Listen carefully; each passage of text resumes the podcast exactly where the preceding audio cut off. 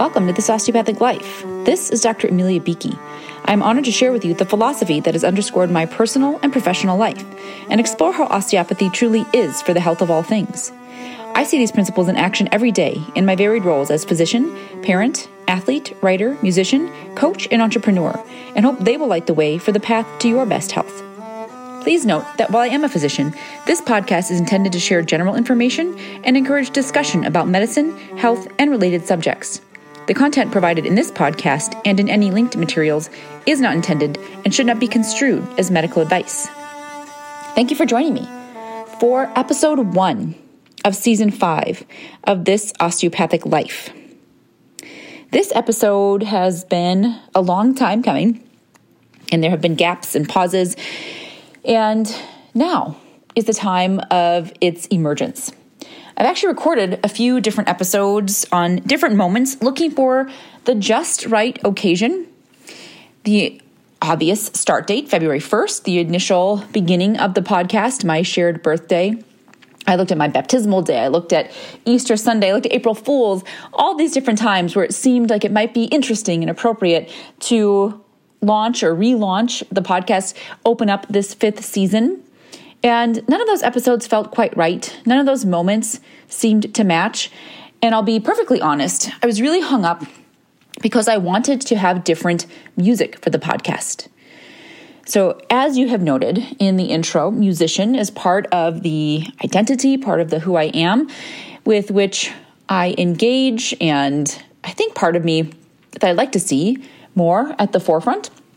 And we'll see, it works there, right? We get to prioritize and choose where we invest our time and consider those moments in life where we took a different path than perhaps we might have expected. And I've had amazing collaborators over the years, a lot of brilliant musicians with whom I've worked, and I have participated myself. And when I played the music myself, I had others with me in that. And it was time for new music and I sat down and I wrote it out and I got some feedback that it was relatively dark, which wasn't entirely surprising.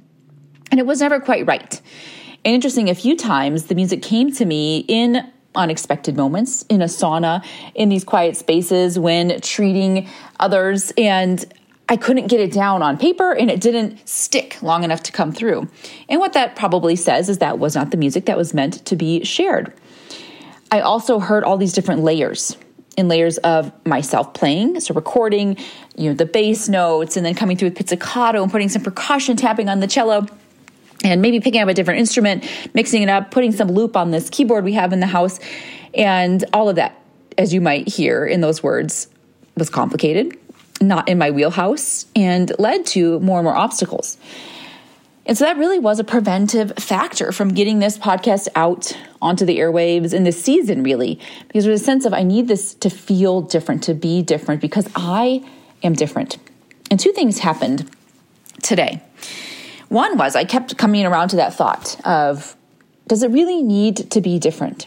Do we need something on the surface to be presented as different? Does it need to be obviously different to others? In order for that difference, that transformation, that evolution to actually be experienced. And we think about that in appearances and makeovers, let's say, right? So if someone has a physical and external body transformation, it can be easy to see the distinctions and the differences that they are experiencing. However, there can be many times when someone has a significant internal transformation and there's nothing particularly visible, or let's say overtly visible on the outside, because certainly when we do have an internal transformation, we might exude a different energy, and that can be perceived externally, although it may not be obvious, right, to the plain eye. And so I gave myself permission today that I said, you know, you don't need anything to be different. And I thought about changing the cover of the podcast, and I've done that in bits and pieces, although on certain platforms it hasn't adapted the change that I made, I think, two seasons ago. In the sense of, it's got to be totally different right? So that it's obvious that this change has been made. And then I paused and I said, well, does it really? Right? And who needs to know? And what does the change have to look or feel like? Does it have to be visual? Does it have to be external? Can it simply be that you arrive to this space how you are in this moment, even if those other pieces in place are the same? And how interesting. And of course, right, the phrase that I think is my most favorite to use in the practice of coaching. It's of course. So in that moment, I was fully prepared to arrive home, record the podcast, put it up with the music that has existed over the last season. And I even thought about going back to the first season as that felt more congruent with who I am now, interestingly enough, right? Those spaces sometimes aren't sequential in the ways that we evolve in our lives. And that brings up that visual of the spiral. We've talked about that in past episodes. I digress.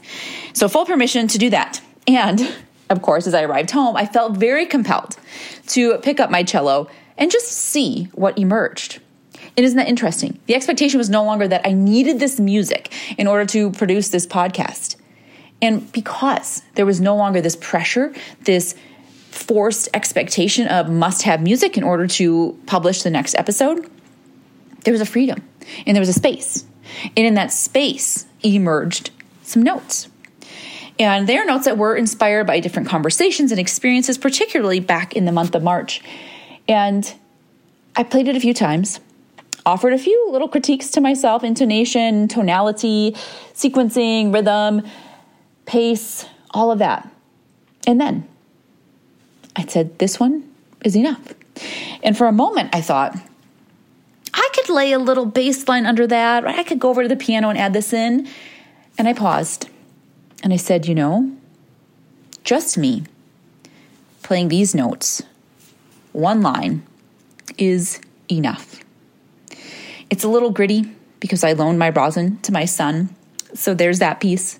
The intonation isn't perfect because I have not picked up my cello all that frequently lately, although there are some opportunities forthcoming, and I'm excited for those to bring that back. But that's real, and it's true, and it's reflective of this moment. And actually, when I listened to it back, I found it to be quite beautiful. And I had this thought of it's beautiful because it isn't perfect. And not perfect from if you were assessing this as an audition, you would pick apart pieces of it. That's not what it is. This is no audition. There is no need for proof or approval from it. It is simply an expression. And thinking about that and how often we stop ourselves from expressing what is true and what is real for fear that it isn't going to be perceived, received, reflected as perfect. So, allowing those notes, those few bars, that one minute of music to be enough and the joy that I feel that this gateway has been opened, with or without those notes, to share words here again. And I could look for patterns of numbers all over the place. And actually, yesterday, the 1st of May, would have been more ideal from that numerical perspective. First of the month, it's a Monday, right? Has that energy about it. Although podcasts on the Monday, right, were a thing for a while and then never quite fully came to fruition for me. It was also my first ever due date. So the 1st of May was when I was expected to deliver my firstborn. And he waited a few days, four days actually. And that day it became intertwined with the culmination of the pregnancy with a little bit of an unexpected and uncontrollable delay. And so the 2nd of May probably actually is totally appropriate given the time between episodes that it's a Tuesday, that it's an even number, I'm going to make peace with that. and we can just say, here we are on the 2nd of May, which doesn't feel very much like the 2nd of May. It could also be an April Fool's episode based on our weather because it is 34 degrees in rain snowing outside. So we can encompass all those different pieces. It could even be a baptismal day, right? Riding in the rain today, I chose to continue with my bike commute, even though the inclement weather was less than favorable. But when my daughter said, I'm going to bike to school today, I thought, well, I can bike to work into town and to my tasks today as well. So we're baptized, right, by this cold rain of the day. And I'm learning that this is the halfway point between spring and summer. And now, while that has been factual, if we look at a calendar, this is the first time it's been brought to my attention. And it does seem comical because it feels like that might be happening in the southern hemispheric fashion because it does not feel like we are anywhere near approaching summer at this moment in time. And so here we are on this day, embracing the expectations we often place on ourselves and notice how they can be invitations, they can be gateways, and they can also certainly be obstacles. And checking in for what limitations they bring to us. And limitations can be really powerful. We've talked about that in past episodes, where limitations can help hone our focus and allow us to be really clear on what it is we are doing. Limitations can also put up big brick walls and stop us from actually leaning into and tapping into our true potential.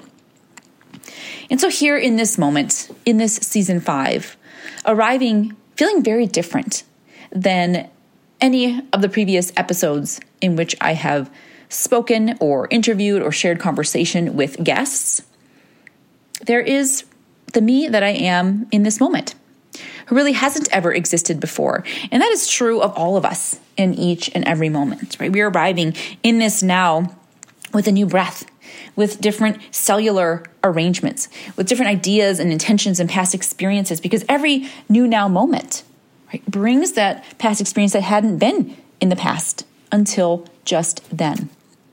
And sometimes that might feel like a micro change, something you could not see with the naked eye. Sometimes it feels very significant, right? Significant haircuts. We had one of those in our family recently where it's quite obvious that there has been a change made. And it might be something that you need the expanse of time to be able to see. So even though those micro changes are happening over and over and over again, in each second, each day, it might take that pause in not seeing someone for a week or a month or a year or a season, whatever that might be, to then say, wow, right, so much has changed here. And considering when you have arrived with someone and they don't necessarily look any different, but there's an energetic shift of how they are, and perhaps to an energetic shift in the exchange between you because you have arrived different in that moment. I think about that in patient encounters. And one of our overarching mentors in the practice of osteopathic medicine, Dr. Viola Frymann, who has since passed, offered up, and this was a person, a physician, a practitioner, a scientist who did a lot of research and investigated studies, saw the importance of data and bringing that sound scientific evidence to back osteopathic medicine and partnered that with. We still always only ever see our patients one at a time.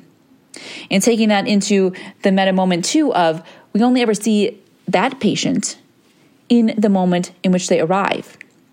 Now, you might see a patient for a common complaint, maybe a chronic injury, they may have similar patterns. Things might show up in their body in a similar way. And you might utilize similar treatment styles, right? You have certain techniques that have gone well in the past. Even so, every time there is that meeting, right? They are who they are in that moment with whatever energetically, physically, mentally, spiritually has gone into their system, whatever activities they've engaged in on that day, whatever food they have consumed, whatever sleep they have had. So their physiology arrives uniquely in that moment, as does yours as a physician meeting them. And there is an exchange there. There have been times I've had to modify treatment for my own physical limitations. When I had the abdominal injury, I could not utilize a lot of more direct techniques, and most of my colleagues will say, Well, were you using them anyway? but sometimes, yes, right? Long lever often came into my treatment space and couldn't during that time. So even though it might have been a similar pattern in this body of this person that I have established a professional relationship with over many months or years, I could not rely on the same techniques. And so coming to that space of, well, what is necessary here? What is needed here? What is being asked for? What calls forward the health? And what do I have to offer? And now that applies in the treatment space, yes. And certainly if there were extreme limitations, you would make a referral. If a surgeon right, had a hand limitation, had an injury, and couldn't operate, I would say, well, that's not available to you today, right? I'm going to do something different. They would call in a colleague. However, in some situations, maybe a certain piece of equipment is not available, and we do have to get creative in medicine. We think about spaces where we don't have access to as many plentiful resources as here in the United States that we might have to draw in upon something else to apply a treatment that is familiar to us for a symptom and a presentation and a pathology that we know, but requires something different because of what resources are available in that moment. And we can take that out of the patient room and into the world around us and notice, perhaps as a person in your life with whom you've interacted for years, and you arrive together in a space. And this could have just happened, it might be coming up for you and something is different. And it might be very clear they are different. Maybe they had a significant external life change. Maybe they have changed their weight or made a change in their appearance, a haircut, like we have talked about, right? Something might be physically different there.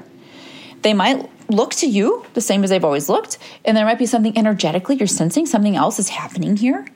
And they might have had something that came up that day. Think about that for yourself. If you had a tough conversation at work and then you arrive home, right, there's a different energy that you bring. And then there's this consideration of how is this exchange going to take place and what resources do I have here today? And depending on the person and the timing and the context and the conversation, you might be able to be very upfront and clear and direct about that. And that might be a dreamy world of conversation and communication where we can simply say, This is the reserve that I have. And Brene Brown alluded to this in one of her historical podcasts about gauging, right? How much reserve is within the family unit if that's where you're interacting. And say, you know, I notice you seem different to me today. And that can be a loaded statement. It can feel accusatory, it can feel judgmental. And judgmental is its own interesting word. But we're constantly judging. That's appropriate human behavior. We're judging for safety. Think about looking at food, deciding if it's spoiled, walking out into the street. Do we judge if there's traffic coming? Our discernment is necessary for our survival and our thriving. And so, making this judgment of the person in front of us, and notice the connotation. What does that word bring up for you when I say it? Right? It means we're being critical and we're having these biases and opinions. And certainly, we can look at that and be aware and also recognize, oh, I'm sensing something here. Right? When I arrived today, something seemed different. Is there anything you'd like to share? Can I support you? What do you need today? Or there can be powerful ways to engage in that conversation. And they might say nothing, right? I feel the same, I'm doing the same, I'm about the same. And then perhaps you can ask yourself internally or out loud, hmm, maybe something's different with me. What do I need? What do I have to give here?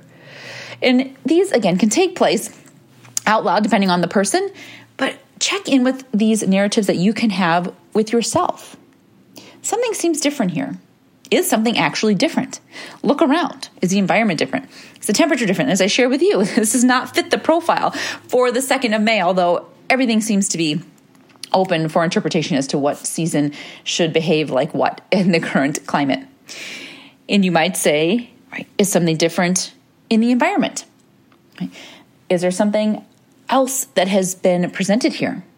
Looking around, is there something temporary that has arrived that is new in this space? How do I feel? Do I feel physically well? Right? Am I well slept and well nourished and well loved and by myself or by others? What am I bringing into this space? What are my expectations for this interaction? Is it all filtered through past interactions, which is pretty common, right? We go to past information to bring us into the current space. And so to say, hmm, usually when we interact, this is what happens.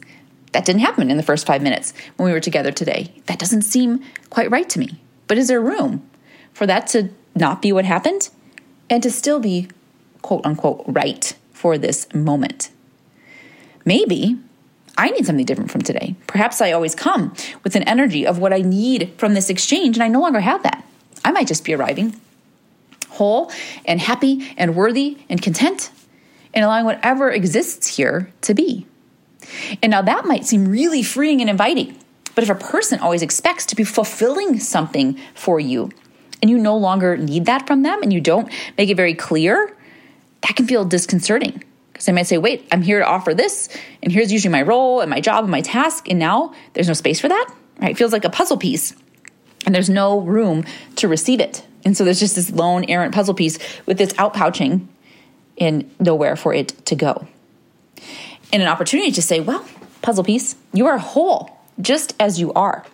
And it can feel really great to be the last piece and fill in the picture and complete this.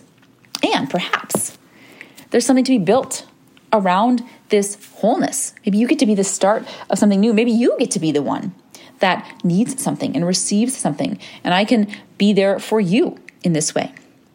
And that can be a shifting of roles that takes some grace and acceptance on both parts. And so, in this idea of evolution and arrival and change and appearances and energy, checking in as we are, theoretically, allegedly, in this space halfway between the seasons, and for those of you who are with me geographically in the Northern Hemisphere, between spring and summer, right? And for those who are traversing from fall to winter, which it feels more like in this moment where we are. In the southern hemisphere, check in with what that halfway point might feel like. And notice there can be a push and a pull, right? The push me, pull you from Dr. Dolittle back in the day. And there can be this sense of hesitancy to leave where we have been.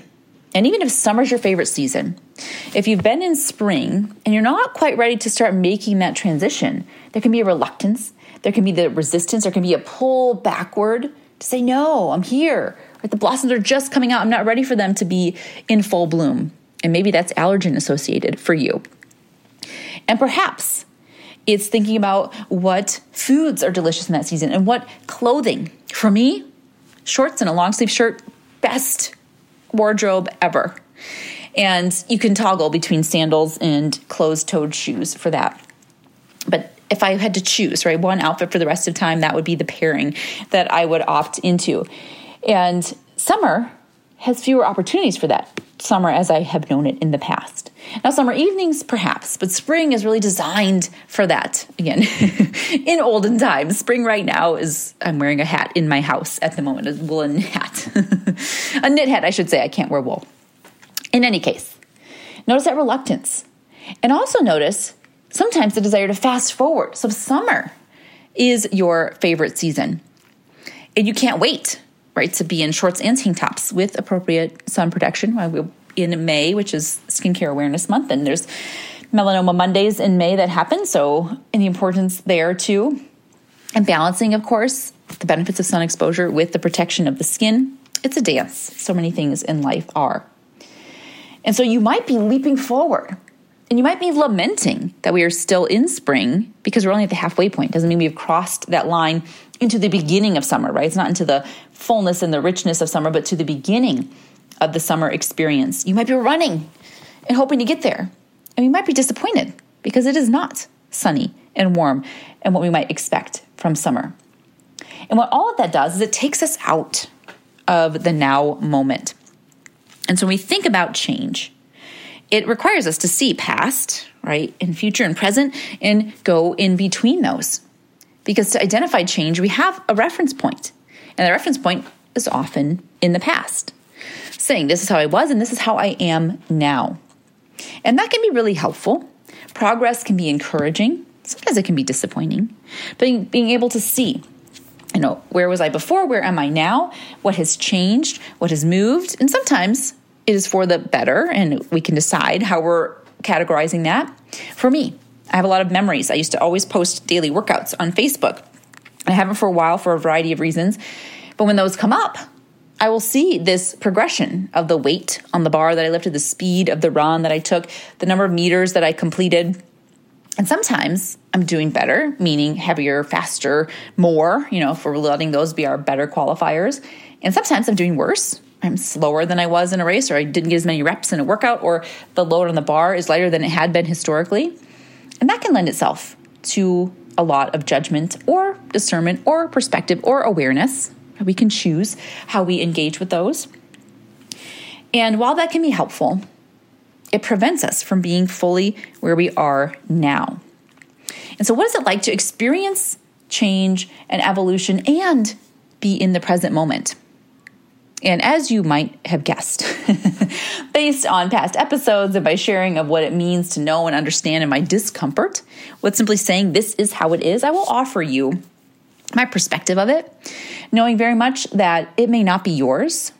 It is not necessarily right, and I'm not looking for anything to be right but to open up space for consideration. And when I'm in my programs, I'm teaching, right? Teaching is conveying information. Hopefully, we're often engaging in discussion and opening up dialogue externally, internally to take place. I offer information and questions and quotes and inspiration and opportunities and possibilities and welcome dialogue and discourse and debate around it, objections, even bringing it forward so we can have a fruitful discussion. And so for me, this experience of change does require me to notice who, how, what, all of those factors of the me prior to this very moment, And we can take it in arcs, right? You could look at your life. Sometimes we look at seven year arcs. Sometimes we divide however many years we have into five buckets and we look at those components of our lives and see what were the themes and what was happening, what were my most predominant feelings, right? In the practice and training of coaching. I've been through a lot of those exercises and I find them to be tremendously helpful. And in this moment, because here I am with you, word by word, moment by moment, note by note, I feel more fully me. And I've had that experience a few times, and that requires me looking to the past, right? Being out of the now moment. And I often associated it with the activities that I was doing. So I was doing XYZ, be that with work or with workouts or with social engagements, things that felt more aligned with how I knew or even imagined myself to be, but more so knew. And maybe, hmm, capital lowercase k. I'm not entirely sure. Because capital K seems a little bit too much. And so maybe it's a gentle knowing, lowercase. And we've been in episodes where I said capital N. Those silent letters, they'll get you. And what I notice now is there's a sense of comfort, and it is independent of the activities. Now, I could look at them. I could look at the hours of yoga and the styles of workout and the food that I'm consuming and the sleep that I'm having and the different engagement I have with social media and how my work is and the relationships I have in my life, lives, life, singular, to my awareness.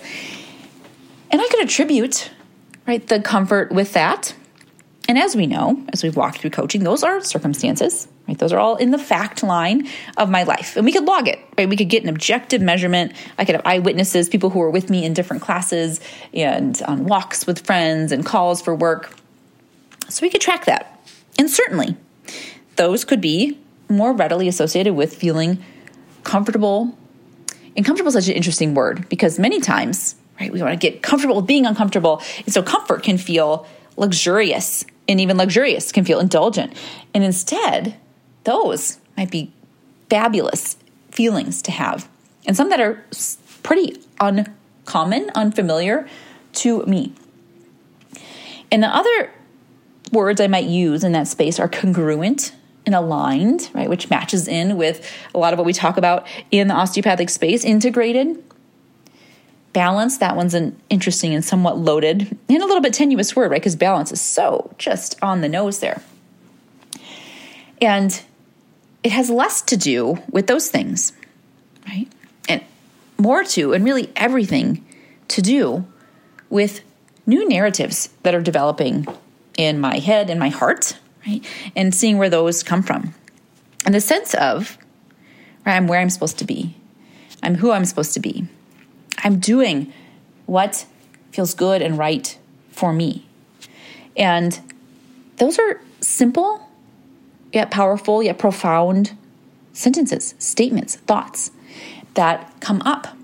And they invite in that sense of comfort and congruence and resonance. And those might be my favorite words and feelings to experience. And I think probably because they have musical roots and just noticing if there are times and spaces where that is the case for you, you can be in that now moment and embrace, oh, right? Evolution has happened, is happening, transformation is happening, transformation is here, and I'm expressing it through this comfort and congruence and resonance of me with me. And that is the change that to me is most powerful. Not change that matches us to anything else, even our own expectations for ourselves, and not change has us looking some certain way, although it is okay. If appearance can be some of that gateway to which we can attach that thought that invites in those feelings, it's okay, right? We're not undoing or discrediting any of that. But it's a change where we arrive and we can breathe. Right? We can move the breath with greater ease. It's a change where we're in it and you almost feel less. And I don't mean shutting down feelings, but you're so in connection with everything around you. There's a seamlessness of it. And of course, water visual comes through. Right? And so when we pour the cup of water of us, right, into the bay of the universe, and there's no distinguishing of the droplets. Now it's still there. And it's not a giving away of self. You're still in it. There's still your contribution, but there's this fullness and this flow that exists. So arriving there, right, is how for me change can express and experience itself in the now moment without needing to reference the before or the after, in simply being here and now.